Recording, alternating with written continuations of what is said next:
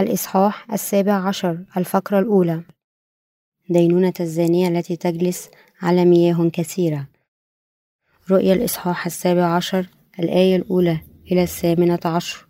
ثم جاء واحد من السبع ملائكة الذين معهم السبع الجامات وتكلم معي قائلا لي هلم فأريك دينونة الزانية العظيمة الجالسة على المياه الكثيرة التي زنى معها ملوك الأرض وسكر سكان الأرض من خمر زناها فمضى بي بالروح إلى برية فرأيت امرأة جالسة على وحش قرمزي مملوء أسماء تجديف له سبعة رؤوس وعشرة قرون والمرأة كانت متسربلة بأرجوان وقرمز ومتحلية بذهب وحجارة أريمية ولؤلؤ ومعها كأس من ذهب في يدها مملوء جرجاسات ونجاسات زناها وعلى جبهتها اسم مكتوب سر بابل العظيمة أم الزواني ورجاسات الأرض. ورأيت المرأة سكرى من دم القديسين ومن دم شهداء يسوع فتعجبت لما رأيتها تعجبا عظيما. ثم قال لي الملاك لماذا تعجبت؟ أنا أقول لك سر المرأة والوحش الحامل لها الذي له السبع رؤوس والعشرة قرون. الوحش الذي رأيت كان وليس الآن وهو عتيد أن يصعد من الهاوية ويمضي إلى الهلاك. وسيتعجب الساكنون على الأرض الذين ليست أسماءهم مكتوبة في سفر الحياة منذ تأسيس العالم حينما يرون الوحش أنه كان وليس الآن مع أنه كائن هنا والذهن والذي له حكم حكمة السبع رؤوس هي سبعة جبال عليها المرأة جالسة وسبعة ملوك خمسة سقطوا وواحد موجود والآخر لم يأتي بعد ومتى أتى ينبغي أن يبقى قليلا والوحش الذي كان وليس الآن فهو ثامن وهو من السبعة ويمضي إلى الهلاك. والعشرة قرون التي رأيت هي عشرة ملوك لم يأخذوا ملك ملكا بعد لكنهم يأخذون سلطانهم. أملوك ساعة واحدة مع الوحش. هؤلاء لهم رأي واحد ويعطون الوحش قدرتهم وسلطانهم. هؤلاء سيحاربون الخروف والخروف يغلبهم لأنه رب الأرباب وملك الملوك والذين معه مدعون. ومختارون ومؤمنون. ثم قال لي المياه التي رأيت حيث الزانية جالسة هي شعوب وجموع وأمم وألسنة. وأما العشر القرون التي رأيت عن الوحش فهؤلاء يبغضون الزانية ويجعلونها خربة وعريانة ويأكلون لحمها ويحرقونها بالنار لأن الله وضع في قلوبهم أن يصنعوا راية وأن يصنعوا راية واحدة ويعطوا الوحش ملكهم حتى تكمل أقوال الله والمرأة التي رأيت هي المدينة العظيمة التي لها ملك على ملوك الأرض. التفسير إن معرفة الزانية والمرأة والوحش والواردة في المقطع الرئيسي ضرورية لتفسير وفهم الإصحاح السابع عشر تشير الزانية في الآية الأولى إلى ديانات العالم بينما تشير المرأة إلى العالم من ناحية أخرى يشير الوحش إلى ضد المسيح.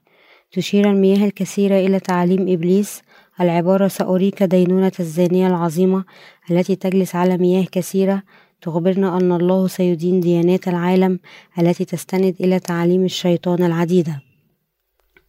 الآية الثانية مع, مع الذي ملوك الأرض ارتكبوا زنا وسكنوا الأرض.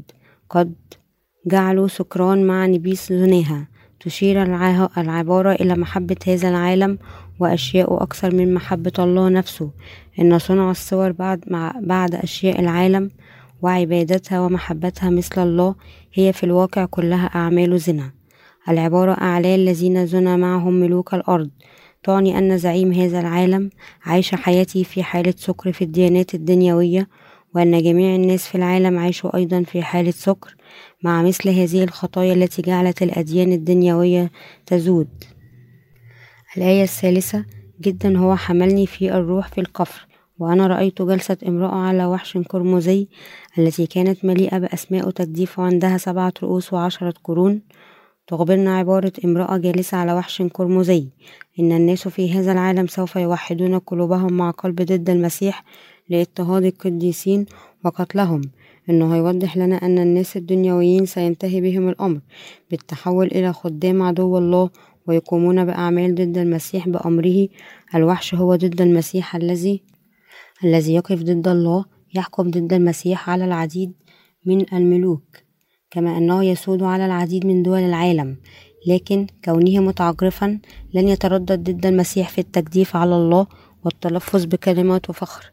سوف يجدف على الله بالتلفظ بكلمات متعجرفة مدعيا أنه هو نفسه هو الله أو يسوع المسيح وسوف يرفع نفسه عاليا مثل الله. لذلك ستصل قوته إلى كل ملوك العالم وجميع أممها وتملكهم. من عبارة لها سبعة رؤوس وعشرة قرون تشير الرؤوس السبعة هنا إلى سبعة ملوك العالم وتشير القرون العشرة إلى أمم العالم. الآية الرابعة من خلال العبارة كانت المرأة متلبسة باللون الأرجواني والقرمزي ومزينة بالذهب والأحجار الكريمة واللآلئ.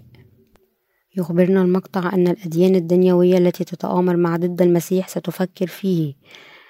كملك لهم على هذا النحو. سوف يرون أنه من المناسب فقط أن يحكم على كل من يقف ضدهم بالإعدام وأن ينفذوا أفكارهم في الواقع من خلال أفعالهم ضد القديسين. ولتزيين هذا العالم كمملكة أبدية للسعادة سوف يزينون أنفسهم بشكل جميل بذهب العالم والأحجار الكريمة واللآلئ. لكن إيمانهم يهتم فقط بكمية ملذات الجسد التي يمكن أن يحصلوا عليها أثناء العيش في هذا العالم. لأنه عندما ينظر الله للناس في هذا العالم سيرى عالما ممتلئا بخطاياهم القذرة سيظهرون جميعا كرجاسات أمامه. الآية الخامسة على الرغم من أن المتدينين في العالم سيحاولون تزيين أنفسهم كملكة فسيتم الكشف عنهم كعاهرة في الواقع. ومن ناحية يظهر لنا اسمها بابل العظيمة. صفة الفخر والوثنية والقمعية للعاهرة بينما تظهر لنا كلمة أم من ناحية أخرى أن جميع قوى ضد المسيح في لم ينشأ التاريخ من غير العالم نفسه وأن العالم هو أصل كل أنواع عبادة الأصنام والفساد. على الرغم من أن هذا العالم مزين بالمجوهرات المتلألئة والجميلة فإن ضد المسيح الذي يقف ضد الله ويعمل في قلوب هؤلاء الناس في العالم سيعمل كأم, كأم لهم. على هذا النحو قرر ربنا إلهنا أن يدمرهم جميعا بضرباته العظيمة في الجامات السبعة. الآية السادسة رأيت الأمرأة سكرانا بدم القديسين وبدم شهداء يسوع وعندما رأيتها أنا متعجبا بالدهشة العظيمة. يشير القديسون إلى المؤمنين طوال تاريخ الكنيسة الذين آمنوا بإنجيل الماء والروح الذين أعطاهم يسوع المسيح. تشير عبارة شهداء يسوع إلى أولئك القديسين الذين شهدوا حقيقة أن يسوع هو ابن الله مخلصهم تؤكد هذه الآية أن الذين يضطهدون ويقتلون القديسين ليسوا سوى رجال الدين في العالم سوف يفعلون مثل هذا الشر مثل قوة طليعة ضد المسيح. يقول يوحنا هنا أنه عندما رأى المرأة اندهش بشدة هذا العالم هو حقا عالم فضولي لم يفعل القديسون شيئا لإلحاق الأذى به. ومع ذلك فإن هذا العالم يخطط مع ضد المسيح ويقتل العديد من القديسين. كيف يمكن ألا يكون هذا العالم شيئا غريبا؟ هذه الأشياء ستحمل بالتأكيد على القديسين من قبل الناس في هذا العالم. لذا سيبدون في الواقع غرباء جدا بالنسبة لنا. عندما ننظر إلى الناس الدنيويين ألا يبدون في الحقيقة غريبين نوعا ما عندما يصنع الناس على صورة الله كيف يمكن أن يصبحوا خداما للمسيح الدجال ويقتلون الناس؟ ليس فقط أي شعب بل عدد لا يحصى من الناس الذين يؤمنون بالله. هذا لأن هذا العالم هو خادم الشيطان. الآية السابعة لكن الملاك قال لي لماذا تعجبت؟ أنا سأخبرك لغز الامرأة والوحش الذي حمل حملها التي عندها الرؤوس السبعة والقرون العشر. المرأة هنا تشير إلى الناس في هذا العالم. تخبرنا هذه الآية أن الوحش المسمى ضد المسيح سيسود على كل ملوك العالم وأممه ومن خلالها سيقوم بأعماله في الوقوف ضد الله واضطهاد القديسين وقتلهم. يشير سر الوحش إلى هوية ضد المسيح تتحرك بأمر من الشيطان وسيحول أمم هذا العالم إلى دولته. إن الناس في هذا العالم الذين يخططون للمسيح الدجال سينتهون بهم كأدوات للشيطان في ذبح عدد كبير من شعب الرب. هذا العالم وضد المسيح هما أدوات الشيطان مخيفة عن أعيننا في الوقت الحالي. ولكن عندما تمر السنوات الثلاثة والنصف الأولى من الضيقة العظيمة سوف يقومون ويقتلون القديسين. قد يتساءل المرء بعد ذلك كيف يمكن أن يكون هذا ممكنا؟ في حين أن هذا العالم به الكثير من الأشخاص ذوي الضمير الحي والمتعلمين والأذكياء من السياسيين إلى المعلمين إلى الفلاسفة والدكتوراه ولكن أن العالم سيتآمر مع ضد المسيح فإن كل هذه الأشياء بما في ذلك مذبحة القديسين ستصبح ممكنة وعلى هذا النحو أن يستسلم هذا العالم للمسيح الدجال وقتل القديسين هو مفتاح حل لغز ضد المسيح. الآية الثامنة. تخبرنا هذه الآية أن ضد المسيح وجد بين ملوك العصور القديمة وأنه على الرغم من عدم وجود في وجوده في هذا العالم الآن فإنه سيخرج إلى العالم في المستقبل يخبرنا أن الناس في هذا العالم ستندهش كثيرا عندما يرون ظهور ضد المسيح ويقتل القديسين. سيحقق ضد المسيح مقاصده بالمشاركة في السياسات الجديدة لهذا العالم. سيستمر في البقاء غامضا لشعوب هذا العالم ومع ذلك يتم تسليط الضوء عليه على أنه مذهل نظرا لأنه سيواجه العديد من المشكلات السياسية والاقتصادية والأيديولوجية والدينية في هذا العالم ويحلها جميعا بقدرته. فإن الكثير من الناس سيفكرون فيه ويتبعونه باعتباره المسيح يسوع الذي يأتي مرة أخرى في نهاية الزمان لذلك سيبقى مذهولا أمام أعين شعوب العالم. الآية التاسعة هنا العقل الذي عنده حكمة إن الرؤوس السبعة سبعة جبال على التي امرأة تجلس. تخبرنا هذه الآية أن ضد المسيح سيضع قوانينه الخاصة ليحكم الناس في العالم ويحول هذه القوانين إلى هيئته الحاكمة لتحقيق أهدافه. إن السبب الذي يجعل الناس في العالم يتحدون معا هو أن يكونوا تحت حكم الشيطان. من خلال تلقي علامة ضد المسيح والوقوف ضد الله وقديسيه واضعين ثقتهم في قوانين في قوة القوانين التي وضعها ضد المسيح. الآية العاشرة تخبرنا هذه الآية أن الملوك الذين يقفون ضد الله سيستمرون في الخروج من هذا العالم تماما كما قام هؤلاء الملوك من قبل. عندما يحين وقت الضيقة العظيمة الأخيرة سيرتفع زعيم هذا العالم ليكون هو ضد المسيح ويسبح القديسين. لكن اضطهاد هذا الزعيم العالمي الذي سيصبح ضد المسيح سيستمر لفترة قصيرة فقط يسمح بها الله. الآية الحادية عشر. يخبرنا هذا أن ضد المسيح الذي يأتي إلى هذا العالم. سوف يقوم كآخر ملوك العالم. عندما يخرج ضد المسيح من ملوك العالم سيتبعه كثير من الناس في العالم. كما لو أنه تلقى روح التنين ويمارس قوة مثل الله ويصنع آيات ومعجزات خدام الله والقديسين سيقتلون أيضا على يد ضد المسيح. لكن كل هذه الأشياء ستستمر لفترة قصيرة فقط يسمح بها الله.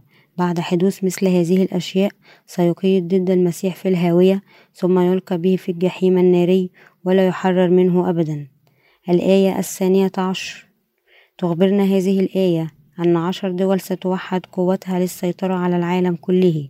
هذه الدول العشرة بعد أن توحدت هكذا سوف تأتي لتمارس سلطاتها على العالم مع ضد المسيح لفترة قصيرة.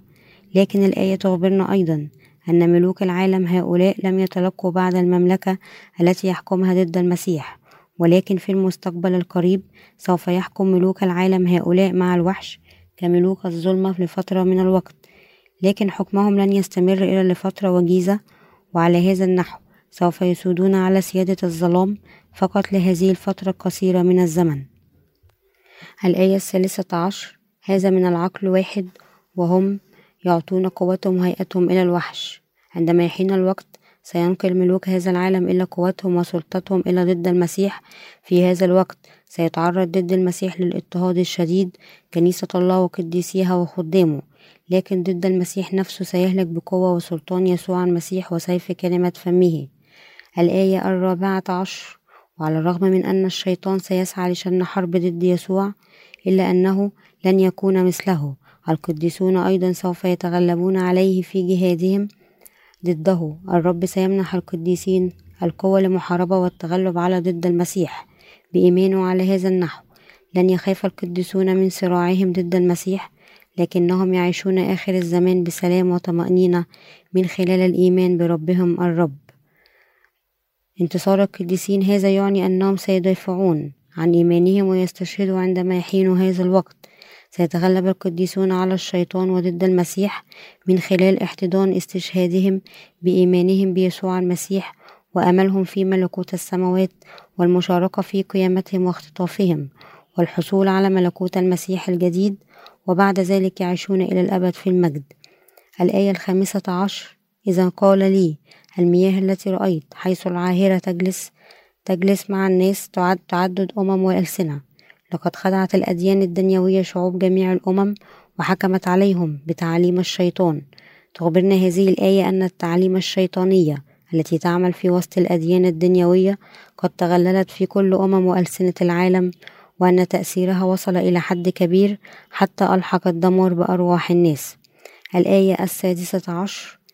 تخبرنا أن أهل هذا العالم وضد المسيح سوف يكرهون المتدينين ويسيئون إليهم وسيبيدون كل ديانات العالم من وجهه على الرغم من أن المتدينين في العالم قد قتلوا القديسين من قبل بدعم من ضد المسيح إلا أنهم الآن يجب أن يدمرهم الشيطان والشعب العلماني في النهاية. استخدم الشيطان أديان العالم فقط ليؤهله نفسه كالله الآية السابعة عشر الله قد وضعه في قلوبهم أن ينجز غرضهم.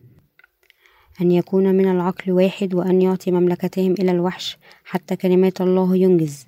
يخبرنا هذا أن الناس في هذا العالم سيمنحون مملكتهم وقوتهم للشيطان. سيصبحون شعب ضد المسيح لأنهم يتلقون علامته طواعية ويفتخرون بكونه خدامه ويقتلون أولئك الذين يرفضون الحصول على علامته. ومع ذلك لن يسمح باضطهادهم للقديسين إلا للمدة الزمنية التي سمحت بها كلمة الله. خلال هذه الفترة المسموح بها. سوف يسكب ضد المسيح كل شر قلبه ويقف بحرية ضد الله وقديسيه. الآية الثامنة عشر. والامرأة التي رأيت بأن المدينة العظيمة التي تحكم ملوك الأرض. يخبرنا الله هنا أن هذا العالم سيضع مجموعة جديدة من القوانين للحكم والسيطرة على ملوكه وأن ملوك العالم سيحكمون في حدود هذه القوانين الجديدة. سوف تسود القوة العليا. لهذا العالم على كل ملوك العالم كما لو كان شخصا هو نفسه بعبارة أخرى. سيضع العالم القوانين التي تلزم جميع الملوك بإحكام ويصبح مثل الإله الذي يحكمهم. تشير المدينة العظيمة إلى المؤسسة السياسية التي من خلالها سيسود ضد المسيح. سينتهي الأمر بكل شخص في هذا العالم لخدمة الكيان الحاكم في العالم الذي أعطاهم الله كما لو كان الله نفسه ويملكه لأن الرجال أصبحوا عبيدا للشيطان فإنهم بذلك سيهلكون. يخبرنا سفر المزامير. العشرون الآية التاسعة والأربعون. الرجل الذي يكرم ولا يفهم مثل البهائم التي تهلك على هذا النحو. يجب على الناس في هذا العالم أن يعرفوا مسبقا مخطط الشيطان وأن يؤمنوا الآن بإنجيل الماء والروح اللذين يكرز بهما قديسي هذا العصر وبالتالي يهربون من لعنة التحول إلى خدام إبليس. وبدلا من ذلك يرتدون مل يرتدون ملابس حية في بركة ملكوت الله الأزلي كشعبه.